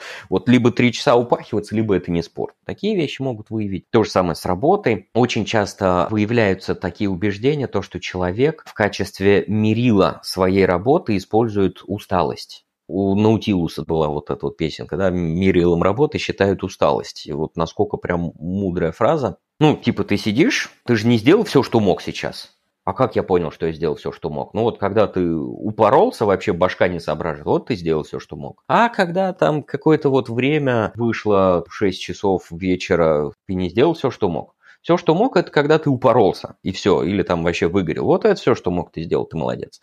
А то этого не все, что мог да, вот какие-то вот такие внутренние критерии оценки. Зачастую тоже там дальше человеки могут вам помочь, вот терапевт может помочь расковырять убеждение, откуда оно берется. Оно зачастую может взяться из-за того, что мне нужна внешняя оценка. Я не могу понять, я хорошо поработал или нет. В школе было понятно написали «хорошо», значит «хорошо». Нам написали «удовлетворительно», значит «удовлетворительно». А тут я не понимаю, обратную связь мне не дают. Это, в принципе, во многих культурах люди будут терпеть до последнего, пока в конце концов не придут с ружьем стрелять коллег в офисе. Говорят, это в некоторых цивилизованных странах принято такое делать терпят, терпят и потом их прорывает. А нету оценки. А своя оценка перед самим собой не котируется. То есть я не могу прийти и сказать сам себе, слушай, чувак, ты хорошо сегодня поработал. А внешняя оценка где взять? Вот может быть такая вещь вылезет, ее и будет иметь смысл аккуратно проработать. Может быть вы научитесь наконец-то верить самому себе. Ты такой смотришь, говоришь, да, 6 часов вечера, да, 4 часа вечера, а я уже хорошо поработал. По-моему, я молодец такие вещи. Человеки, которые уже все там достаточно долго упарываются по 15 часов, тяжко многие вещи осознать. Потому что, чтобы осознать, нужен ресурс осознанности. Осознанность не дается бесплатно. Есть какой-то вот ресурс. Я вот в книжках я называю мысли топливом какой-то, некоторый собирательный образ. Человек, кто недовосстанавливается, у него нету этих моментов жизни, наполненных мыслетопливом. Поэтому тяжело это осознать. У меня был чернушный анекдот во второй книжке на эту тему чернушный анекдот, который так звучал, что когда ты умер, вокруг тебя люди плачут, им плохо, только тебе уже все равно. Когда у тебя кончается ресурс осознанности, ты этого не осознаешь, к сожалению. Многим людям вокруг тебя может быть как-то не так, но ты этого уже не осознаешь. Поэтому попробуйте. Если не поможет кто-то из терапевтов, может быть, сами, ну, сами вряд ли, да, там человек, который по 15 часов упарывается, у него нет времени заниматься собой. На терапевта-то, пойди, найдет время только после того, как выгорит. Не знаю, здесь же все, да, выгорали. Кто-нибудь из вас имел, да, опыт работы с терапевтом, психотерапевтом? Насколько помогает, не помогает? Как вы думаете, смогли бы вы обойтись без него? Мне кажется, что зависит. Я не вот КПТ, да, вот эта когнитивно-поведенческая терапия была, а больше, наверное, из психоанализа и каких-то наслаивающихся техник у терапевта. На самом деле работает, есть разный путь. Есть путь КПТ, где тебя просто какие-то техники отрабатывают, какие-то новые привычки, либо психоанализ, потому что ты можешь действительно докопаться до каких-то вещей, потому что, ну, например, ты говоришь, я должен сделать так. И вот то, с чем мы начинали подкаст, а кому должен? У меня вот самый такой, наверное, главный тоже был урок, а, типа, а что, если ты скажешь нет? А что, если ты не сделаешь это, да, или не станешь делать этот проект, чтобы убиваться? Ты такой, нет, ну тогда, тогда. И, и ну, вначале тебе кажется, что, ну, как бы, к чему вообще терапевт это спрашивает, нельзя по-другому. Но какая-то вот э, регулярная работа приводит к тому, что вообще-то очень многие вещи, которые казались вообще нельзя, просто в моем случае это просто не работает. В моем случае никак нельзя. Ты начинаешь понимать, что действительно есть очень много установок, и постепенно они куда-то сдвигаются, трансформируются в твоей голове, и ты понимаешь, что все действительно исключительно установка. То есть вот для меня, например, самое сложное было, мы вот недавно с Аней предзаписывали подкаст, я не помню, он уже вышел или выйдет будет в следующих каких-то будущих эпизодах. Я, например, поняла, что из-за того, что я раньше работала в корпоративной среде, я мерила свою продуктивность по количеству часов. А работали мы с Аней в очень такой токсичной среде, где ты работал не 8 часов в день, а сильно больше. Там, в последней компании я еще на выходных, потому что мы делали мероприятия, на выходных еще выходила. И когда я оказалась, особенно на Бали, получилась очень большая разница. То есть до этого я не успевала буквально там пообедать и позавтракать. Где найти работы на 15 часов, да? Да, и даже если, например, моя работа, я, например, сделала какой-то проект для клиента, там, фрилансом занималась, или еще чем-то я занималась, заработала денег, казалось, ну все, ты можешь отдыхать, то есть ты вот заработала, да, а мозг, он считает, что нет, ну если я сегодня не проработала хотя бы 10 часов, значит, я говно. И неважно, что, например, там запись подкаста, запись видео, это больше работы, которая за границами. То есть, например, если мне нужно книжку для записи подкаста прочитать, это не считается работой. Если мы просто обсуждаем тему, это не считается работой. Вот физически 10 часов пахать. И еще сверху... Работа то, что мерзко, противно. Да, вот хорошее убеждение, да. Работа это то, что мерзко, противно, от чего ты устаешь. А если это тебе в кайфушечку, это твоя кайфушечка, это не работа, не, не. Поэтому не, нельзя, если вдруг тебе начинает нравиться твоя работа, не-не-не-не-не, это твое хобби, а упарываться обязаны. Вот, да, ну, как психоанализ, поди их разбери, кто где как ходит. Здесь, на самом деле, даже конкретный специалист, может быть, больше играет роль. Да, я думаю, конкретный человек, который находит возможность с тобой строить такой диалог, что ты ставишь под сомнение свои установки. То есть ты не думаешь, господи, что он несет? Ты такой, так, а может быть, в этом что-то есть, давайте об этом подумаем. Ну или, знаешь, сначала кажется, что, блин, что он несет? Вообще какой-то дурацкий психотерапевт. А потом ты идешь, у тебя между одной и другой сессией неделя, и ты созвонился а в понедельник, а потом ты в четверг такой идешь по улице, и до тебя доходит то, что тебя спросили спросил психотерапевт. И это такая классная тоже штука, что когда ты вообще открываешь этот сундучок, с кем то начинаешь что прорабатывать, профессионально обученные люди задают тебе вопрос, то с течением твоей жизни, ситуаций, с которыми ты сталкиваешься обыденно, у тебя что-то кликает, у тебя что-то меняется, и ты в какой-то ситуации нужный, ты себе этот вопрос сам задаешь, или у тебя просто приходит осознание чего-то. Почему говорят часто, что работа с психотерапевтом, она во многом не на сессии психотерапевта, а она между этими сессиями, сессиями, потому что ты можешь даже забрыкнуть на психотерапевта, ты можешь возмутиться, ему начать что-то доказывать как-то очень ярко, а потом проходит несколько дней, и ты вообще по-другому перестраиваешься. Как и раскачаться. Основная работа происходит, когда ты восстанавливаешься, а не когда ты поднимаешь тяжелые штуки в зале. Я даже сказала, здесь очень важно понимать, что она не только между сессиями происходит, но она происходит в прогрессе. То есть я помню, что я ходила каким-то отрезком, например, там полгода ходила, потом год не ходила. Ходила к тому же человеку, и когда я приходила заново, человек мне говорил, ну вот как ты ощущаешь ощущаешь, что поменялось за это время. И я замечала, что мы там поднимали какие-то вопросы, и я замечала, например, что были какие-то ситуации, и я рассказываю такая, о, боже, я же раньше так вообще не думала, или раньше я так вообще не поступала, или мне казалось, что это невозможно. И ты можешь увидеть эту разницу только через год, например. И это тоже, мне кажется, важно вот с точки зрения нашей сегодняшней темы. Очень многие люди думают, что вчера у меня не было вообще никакого спорта и движения в жизни, а сегодня у меня должно быть так, чтобы я упоролся. А если я начинаю упарываться, и мне становится плохо, и я хочу от этого отказаться, значит, это просто не для меня. А то, что это нужно дозировать, дозированно, постепенно. Я когда начала заниматься кикбоксингом, прошло, наверное, месяца два, когда я начала получать от этого удовольствие. Потому что до этого ты просто ты умираешь. У тебя 30 минут какого-то этого conditioning а, где ты приседаешь, как дурак. Ты думаешь, блин, я думала, я буду грушу бить. Дайте человека побить, а вы здесь это приседать заставляете. Да. Ты можешь только начать кайфовать, когда время прошло, какая-то база, и ты, я сейчас уже иду с удовольствием. То есть даже уже эти приседания с удовольствием делаю. Ну так, как бы не так сильно, конечно, но все-таки. И вот мне кажется, что со всеми этими темами, что их можно увидеть только в прогрессе. То есть если человек такой послушал эпизод, все, сегодня, значит, все меняю, больше я не достигатор, больше я теперь отдыхаю, теперь, значит, у меня то и все. И люди, это тоже проблема, они ждут же этих быстрых результатов, и что вчера было так, сегодня будет да. А на самом деле оно так не работает, и ты можешь какие-то изменения внедрять, но ты увидишь разницу, если ты действительно их внедряешь на ежедневной основе, может быть, только через год. Это есть такая штука, да, что по большому счету, как говорят буддисты, мы создаем причины и условия будущих следствий. Следствия наступают не мгновенно, очень часто. Следствиям нужно создать причины и поддерживать условия. Для третьей книжки я тоже такой пассаж придумал, чтобы продемонстрировать, что следствие не наступает мгновенно после создания причины. Если вы при помощи функции родительского телефона отключите, заблокируете своему ребенку-подростку смартфон, то может пройти целых 5 секунд до того, как вы услышите «ну, пап!», который раздается из туалета. Где-то 5 секунд, где-то годы, где-то месяц, где-то 10 лет, где-то все очень сильно зависит от тех, какие следствия, над какими следствиями мы работаем. Если я хочу похудеть, понятно, что я создаю причины и условия и поддерживаю их на самом деле всю жизнь, годы. Первые результаты увижу очень небыстро. Какие-то быстрее, какие-то медленнее. Факт, что это не мгновенно. А тут мы говорим о психике, об убеждении, как работает ум, вообще тяжело понять.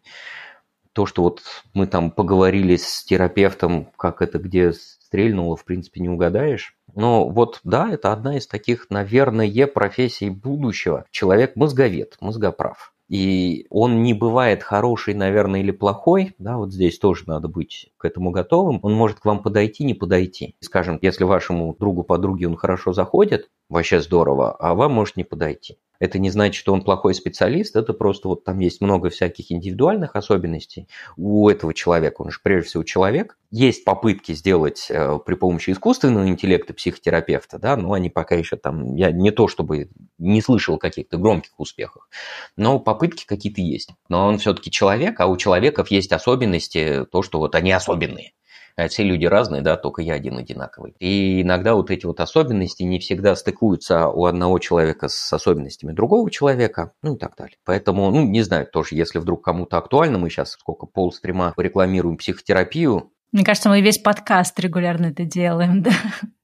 Да. Мне кажется, мы такие адепты того, что очень важно работать с профессионалами периодически, и в зависимости от того, какие темы мы затрагиваем, мы периодически говорим, что вы можете делать вот так, вы можете делать вот так, вы можете пробовать вот такие штуки, а еще вы также можете работать психотерапевтом, потому что, как ты сказал, не всегда есть внутренний ресурс для того, чтобы самого себя разбирать, потому что нужно и мысли топлива, как ты говоришь, и нужно иногда остановиться. Знаешь, вот я очень люблю фразу из одной книжки. На английском она звучит так. If you're in a hole, stop digging. Если ты в яме, перестань копать. Иногда само по себе понимание того, что тебе нужно перестать копать, оно приходит только тогда, когда ты начинаешь с кем-то разговаривать. Когда он тебе говорит, чувак, а ты в яме. Я-то знаю, что если я в яме, надо перестать копать, но я пока не понимаю, что я в яме. Многие вещи я не вижу изнутри, это нормально. Есть масса и работ психологических на эту тему. У меня в книжке тоже на многие из них ссылаюсь. То, что я изнутри свою ситуацию вижу не так, как ее видит другой человек. Никто из нас не видит ее такой, какая она есть, но, по крайней мере, я точно не увижу многих аспектов, которые прям бросятся в глаза постороннему человеку. А они могут оказаться важными. И по большому счету, одна из задач терапевта аккуратненько вот, вот дать тебе вот крупицу твоей реальности, сказать, о, чувак, ты точно это хотел делать э, осознанно и осмысленно, да? Да, молодец, хорошо. Ты уверен, да, что это правильно? Хорошо. А вот это? А я же этого не делаю. Нет, смотри-ка, вот вообще, по-моему, делаешь, давай-ка поговорим об этом. Поэтому многие вещи я просто не вижу, многие вещи не очень понимаю. У меня была такая вот э, метафора, ездил в мотоакадемию учиться ездить на мотоцикле, И многие вещи я понял. Мне казалось, я же посмотрел видосы на YouTube, я же там вообще прошаренный, там, я же сколько вот там провожу сам тренингов, занимаюсь методологией, как поставлять знания в мозг, как менять поведение людей. Это другие по YouTube-то не могут нифига научиться. Я-то особенно, я же могу по YouTube научиться. Сколько посмотрел, понаблюдал, у меня же есть мотоцикл, я практикую, все отлично, все пробую. Думаю, сейчас я приеду, ох, удивлю. Нет, многие вещи просто вот до меня дошли, просто потому что нет, знаешь, координации ума и тела. То есть ты видишь со стороны, вот, вот как там человек, как он сел, как он наклонился, ты точно так же, э, как тебе кажется, сел и наклонился, но ты-то себя со стороны не видишь, и ты не очень чувствуешь вот это вот там свое положение. Это у буддистов называется осознанность по отношению к телу. Какое вот мое тело занимает позицию, конфигурацию по отношению к объектам внешнего пространства. А со стороны это видно. И вот когда там Володя, он садится прям сзади, едет с тобой и говорит так, локоть подними, башку вот так вот, плечо, так, хыщ, хыщ, ты там несешься по серпантинам, говорит, расслабься, опусти плечо, долбашит тебя по плечу. Это не очень тебя, конечно, расслабляет, но только в эти моменты ты понимаешь, а как именно надо сидеть. Вот одно из осознаний у нас было на площадке, просто вот крутился по кругу, вот мы отрабатывали это контрсвес мотоцикла, а у меня мотоцикл с угломером, он показывает там 40 градусов угол наклона, вообще пипец стрёмно, сейчас я уроню, сейчас вот в этих текущих ситуациях вообще пипец, как будет дорого потом чинить. Этот сидит сзади, долбашит по плечу, говорит, расслабься, я от этого еще больше напрягаюсь. И в какой-то момент я думаю, да и хрен с ним, не зря же все-таки ехал, расслаблюсь. И потом, оба, не упали. Потом, оба, а ведь так удобней. А ведь так проще. И сам, вот без какого-то вот толчка со стороны, наверное, в это состояние я бы не пришел. Когда вот это там 250 килограммов штука, ты на ней сверху, вы куда-то там несетесь, тебе надо расслабиться.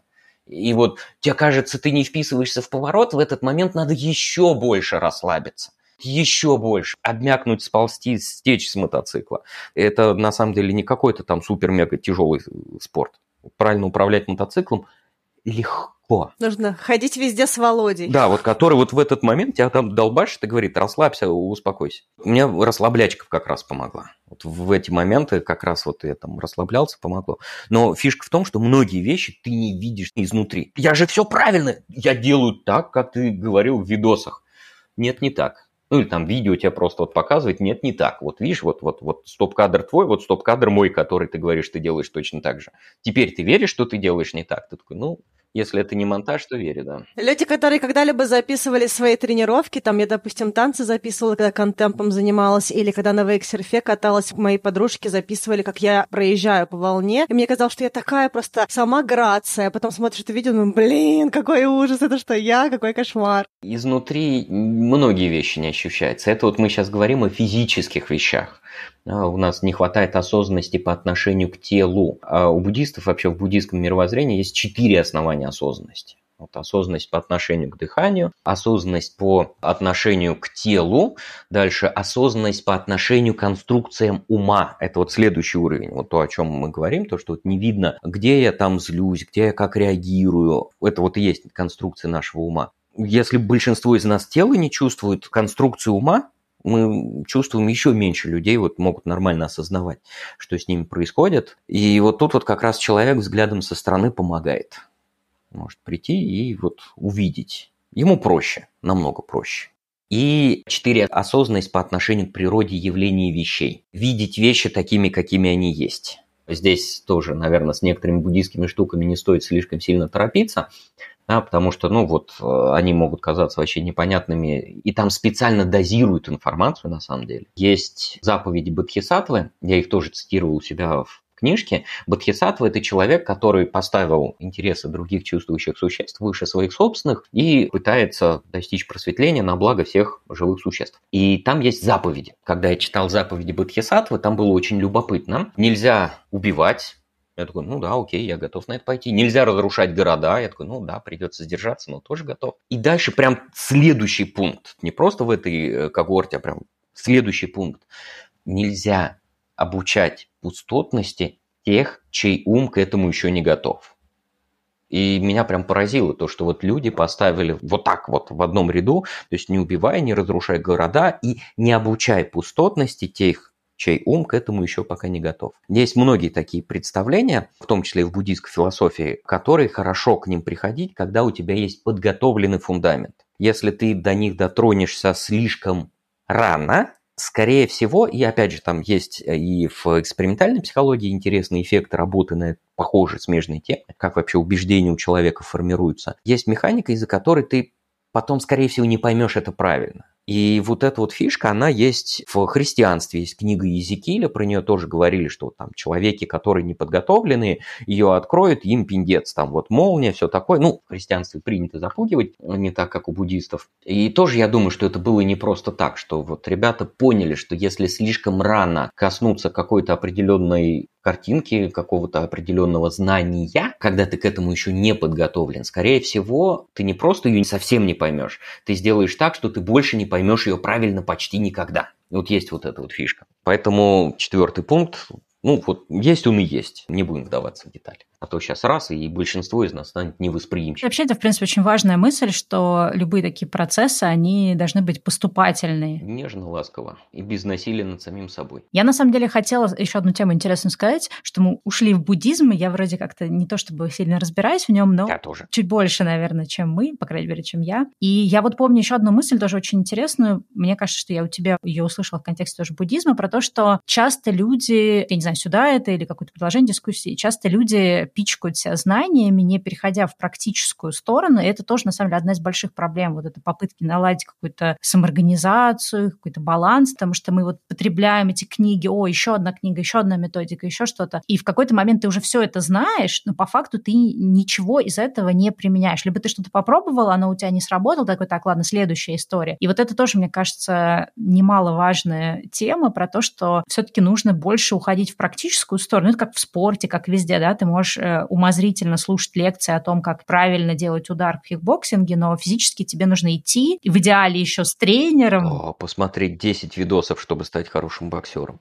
Люди часто уходят именно в то, чтобы смотреть видосы про бокс, а не идти тренироваться, не нанимать тренера, который будет стоять за тобой, править тебе руку, не снимать себя на камеру и смотреть, а как я... В жизни мы не можем себя снимать на камеру, здесь как раз психолог или какой-нибудь коуч может со стороны тебе подсветить, а что ты вообще делаешь, что ты говоришь, как ты действуешь. И вот это вот отсутствие практической стороны, оно, мне кажется, одно из самых таких сложных, но почему-то всегда приятнее читать книжки про жизнь и саморазвитие, чем меняться. И проще. Да, ну к вопросу о твоих трех столпах обучения, мне кажется. Да-да-да, это на самом деле тоже, как я говорил, со времен просветления Будды мало чего нового вообще было в самоорганизации. У буддистов есть модель обучения. Три столпа. В оригинале они называются слушание, медитация, поведение. Если перевести это в более светский контекст, получение информации, осмысление информации, применение на практике. И это именно столпы, и крайне важно, чтобы они все были в балансе.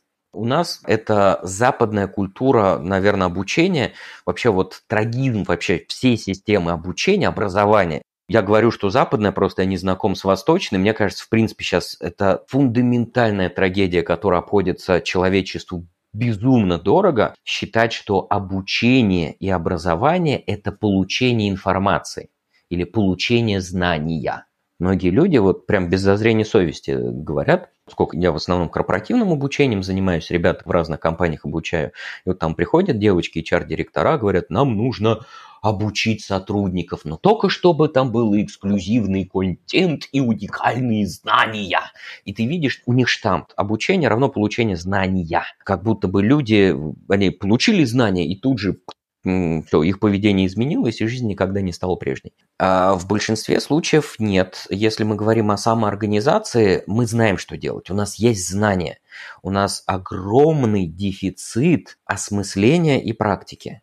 Практики тоже зачастую, я не всегда готов подойти к практике без осмысления. Вот хорошо бы это там подумать, пошевелить. Осмыслять тоже многие люди-то ведь еще не умеют это делать. Что значит осмыслять? Если, опять же, обратиться к буддийской культуре, там у них есть специальные формы аналитической медитации. Ты такой вот садишься и размышляешь. Смотришь, как одни кусочки полученного знания монтируются с другими кусочками твоей картины мира. Сидишь минут двадцать, размышляешь. Современному человеку, понятно, это мало какому доступно, потому что через 10 секунд он схватится за смартфон, будет телегу проверять, потому что а вдруг там что-то срочное. Чтобы помочь таким вот людям осмыслять, есть определенные формы ведения дискуссий. Поэтому, может быть, здорово, хорошо бы поговорить с кем-то об этом, обсудить, попытаться его убедить. Человек не убедится, будет приводить свои аргументы, попробовать ему привести контраргументы. Не просто чувак зуб даю, да что ты лошара понимаешь, тут вот великий Дорофеев или там еще кто-то великий в книге написал, как ты можешь вообще противиться, а подумать действительно, какие у меня есть э, там контраргументы этому аргументу. Тоже одна из форм осмысления. В буддийской традиции дискуссию называют формой осмысления. А потом, глядишь, какие-то вещи уже и захочется попробовать. Потом еще раз осмыслить, попробовать. То, что они говорят, буддисты, важно наблюдать баланс, важно соблюдать баланс. Получение информации, осмысление, применение на практике. Большинство из нас наполучали информации на годы осмысления вперед. Мы уже и так все знаем. Но вот беда, что у нас появляется эта привычка, и мне кажется, что я вот поглотил очередную книжку по самоорганизации, что-то я не стал самоорганизованным. Наверное, книжка какая-то незабористая. Ну и начинается, да, вот я думаю, что мне нужно мою организацию лечить потреблением контента, книжек, видосов. Как бессонницу лечить слабительным. Ну вот, ну совсем не про то лекарство. Ну нет. Тебе не хватает думать и делать. А ты что, ты читаешь и слушаешь. Интересно, ну сколько сейчас людей вот в подкасте сидят, думают, что я хочу что-то начать самоорганизовываться.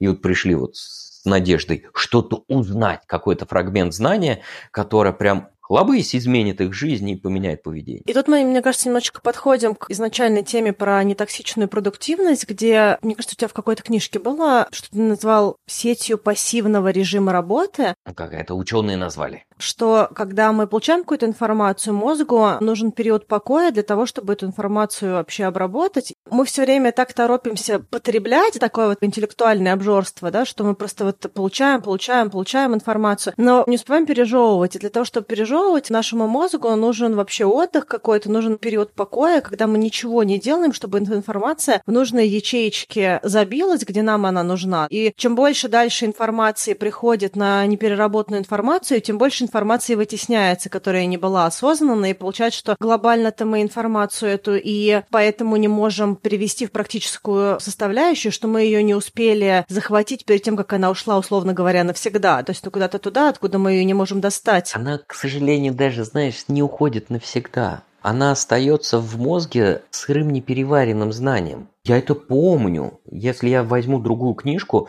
я же потом э, еще там возьму книжку по самоорганизации, буду говорить, фу, здесь одна вода, здесь нет уникального контента. То есть предыдущий контент, он осел в голове мертвым грузом. Он осел. И буддисты, кстати, говорят, что те люди, которые не сбалансировали свое получение информации осмыслением и применением на практике, они приходят в состояние невосприимчивости, то есть они становятся необучаемыми. И они говорят, что вот тот человек, который дошел до состояния невосприимчивости, в этой жизни ему просветления уже не достичь. Это слабо, ну или как необратимое, с их точки зрения, необратимое состояние. Вот, ну, я обычно там избегаю каких-то абсолютов, я бы сказал, там слабообратимая вещь. А то, что ты говоришь про сети, это вот с точки зрения физиологии, то, что вот я читал о том, как устроен мозг, современные исследователи, они выделяют три сети Сеть – это сильно связанные области мозга друг с дружкой.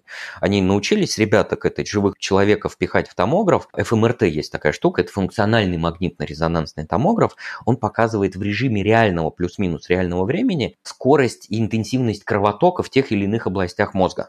Прям вот тебе говоришь слово «жопа», и у тебя здесь прям засветилось что-то на радаре. Ну, если там смотрели доктора Хауса, там вот в некоторых местах ФМРТ показывают. Таким образом, например, они обнаружили нейроны Барбары Стрейзенд. Вот у большинства людей возбуждается примерно одна и та же конфигурация нейронов в голове, когда они видят фотографию Барбары Стрейзенд. Понятно, да, как это ученым дали новую игрушку, они начали извращаться и пихать туда, что попало. И совершенно случайным образом они таким, многие самые хорошие открытия, они именно так вот с дуру совершенно случайно и сделали. И сеть пассивного режима работы мозга, вот насколько я это слышал, там, опять же, да, городская легенда, может быть, правда, может быть, нет, они обнаружили следующим образом. Они пихали человека в томограф, просили выполнять какие-то задачи и смотрели, какие области мозга у них там шевелятся, более активны, менее активны.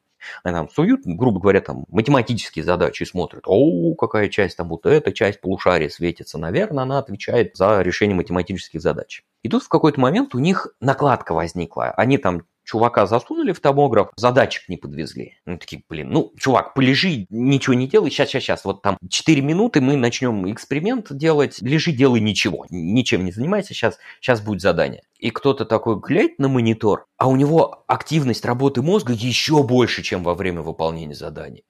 Они такие, фига, чувак, что ты там такое делаешь? Он говорит, ничего. Они такие, охренеть. Вроде как чувак явным образом ничего не делает, его сказали ничего не делать. Он говорит, я ничего не делаю. А мозг супер-мега активен. Ну, там активность сместилась в другие области, но, в общем, она и в среднем возросла. И они увидели вот эти вещи, когда человек явным образом ничем не занят, активируется, очень сильно начинает активничать какие-то части мозга, их назвали Default Mode Network. Это сеть пассивного режима работы мозга. Сеть э, дефолт-системы тоже в некоторых так и переводят в русскоязычных книжках. И ребятки, они таким образом вообще выделили сейчас три основных сети. И они сказали следующее, что вот есть там сеть выявления значимости, вот они прям такие и расположены. Сеть выявления значимости, дальше центральная исполнительская сеть и сеть пассивного режима работы мозга. И они в таком порядке приоритета находятся. Что значит приоритет? Эти сети, они не могут работать одновременно. В каждый момент времени активна только одна из них. И та, у которой приоритет выше, она может вырубить все остальные. Ну, поскольку только одна может работать.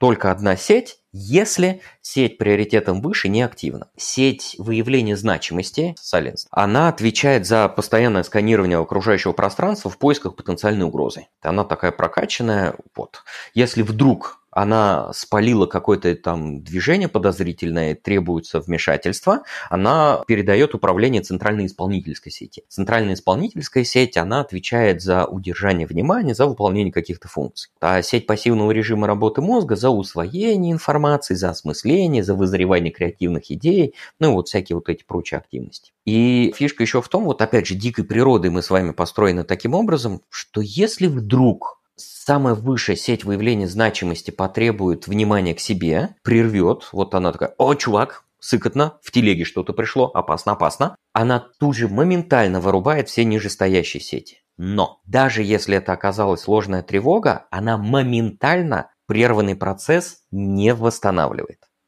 Понимаете, да? То есть получается следующее. Я собираюсь мыслями, думаю. Хренак надо ответить на телефон. Мгновенно переключился, но обратно не возвращаясь мгновенно. В дикой природе это было сделано для того, чтобы мы выживали. Даже если это там шорох в кустах тебе показалось, да, это не значит, что можно обратно возвращаться, там, перебирать ягодки или что ты там делал. Все равно ты некоторое время находишься в состоянии повышенной бдительности. Так надо. Те, кто так не делали, они не размножились по ряду причин. По данным разных исследований, понятно, что там где-то ходит вот цифра 24 минуты нужно, чтобы вы начали думать. Каждый раз, когда я слышу одну цифру без указания доверительных интервалов и разбросов, ну, мне это кажется, что это немножко херня. Знаете, да, это цифра для среднего человека. Средний человек – это у которого одно яйцо и одна сиська. В среднем математически оно так, но средних людей на самом деле не так много. Поэтому здесь важный посыл то, что не мгновенно это начинается. Сеть мгновенно мы не начинаем думать, мы мгновенно останавливаем размышления, но мгновенно не возобновляем. Вот это вот здесь. Поэтому мне нужно выдержать какую-то паузу, чтобы процесс осмысления запустился, а это невозможно.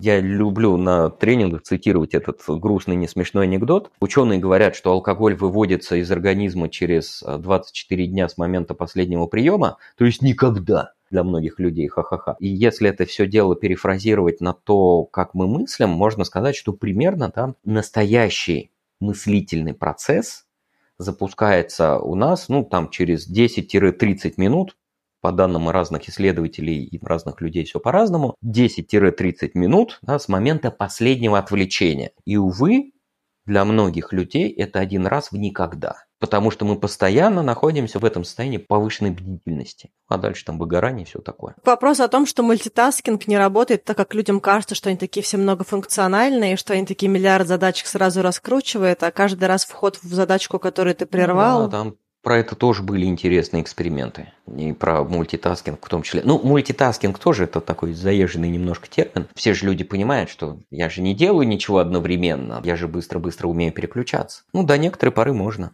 Я же быстро-быстро нахожусь на связи. Просто вот некоторые виды работ требуют различного состояния ума. И вот, например, умственная работа требует другого состояния, которое не наступает мгновенно. И просто чисто физически нельзя мгновенно в это состояние войти. Требуется какой-то такой подготовительный процесс. Ну, это вот думать, если кому-то надо думать на работе. Многие люди заявляют, что им надо думать на работе, но на самом деле они себе льстят, по большому счету.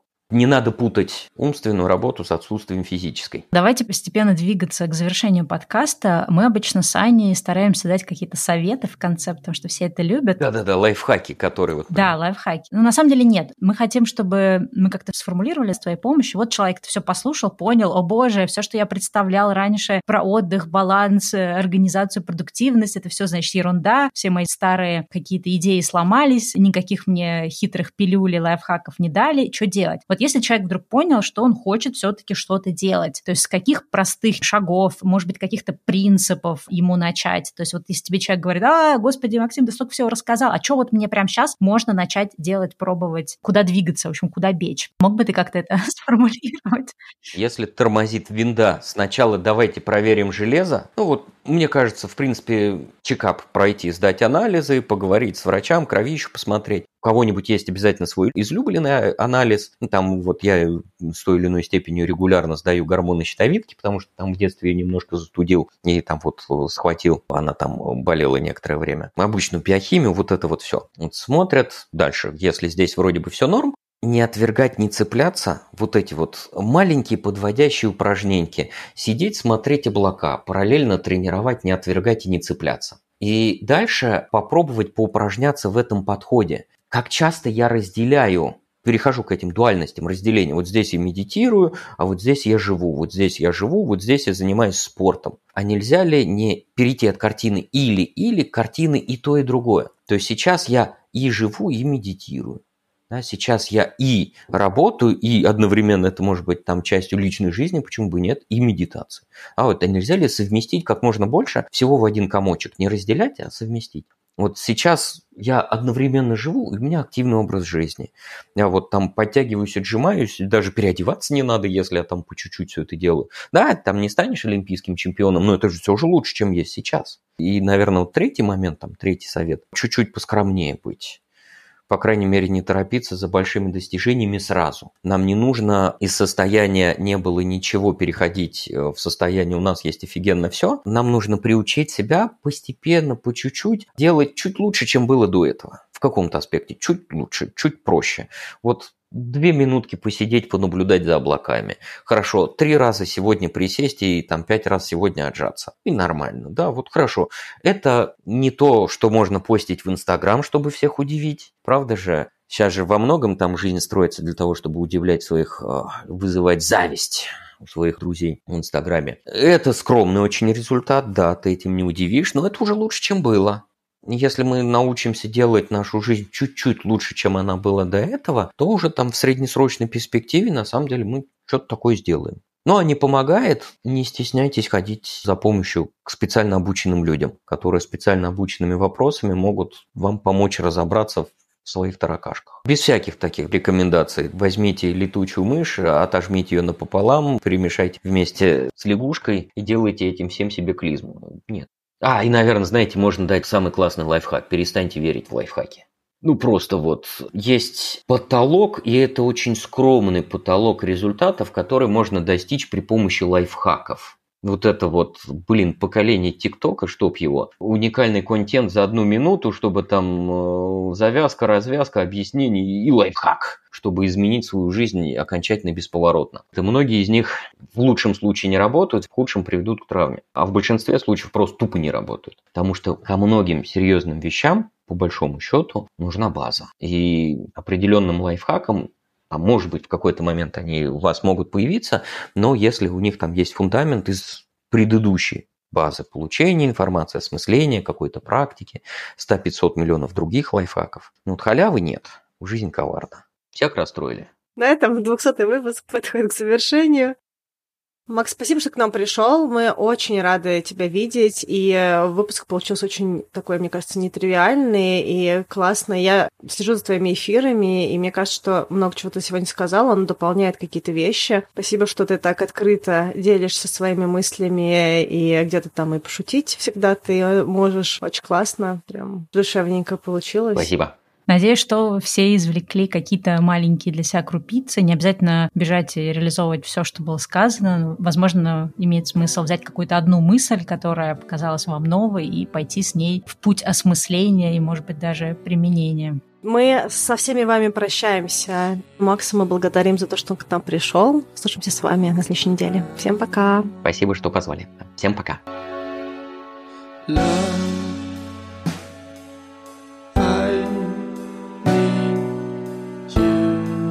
to love and bring back what used to be alive.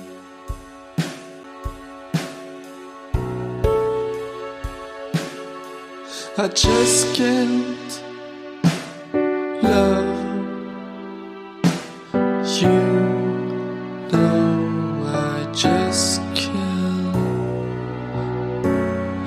just can't love myself.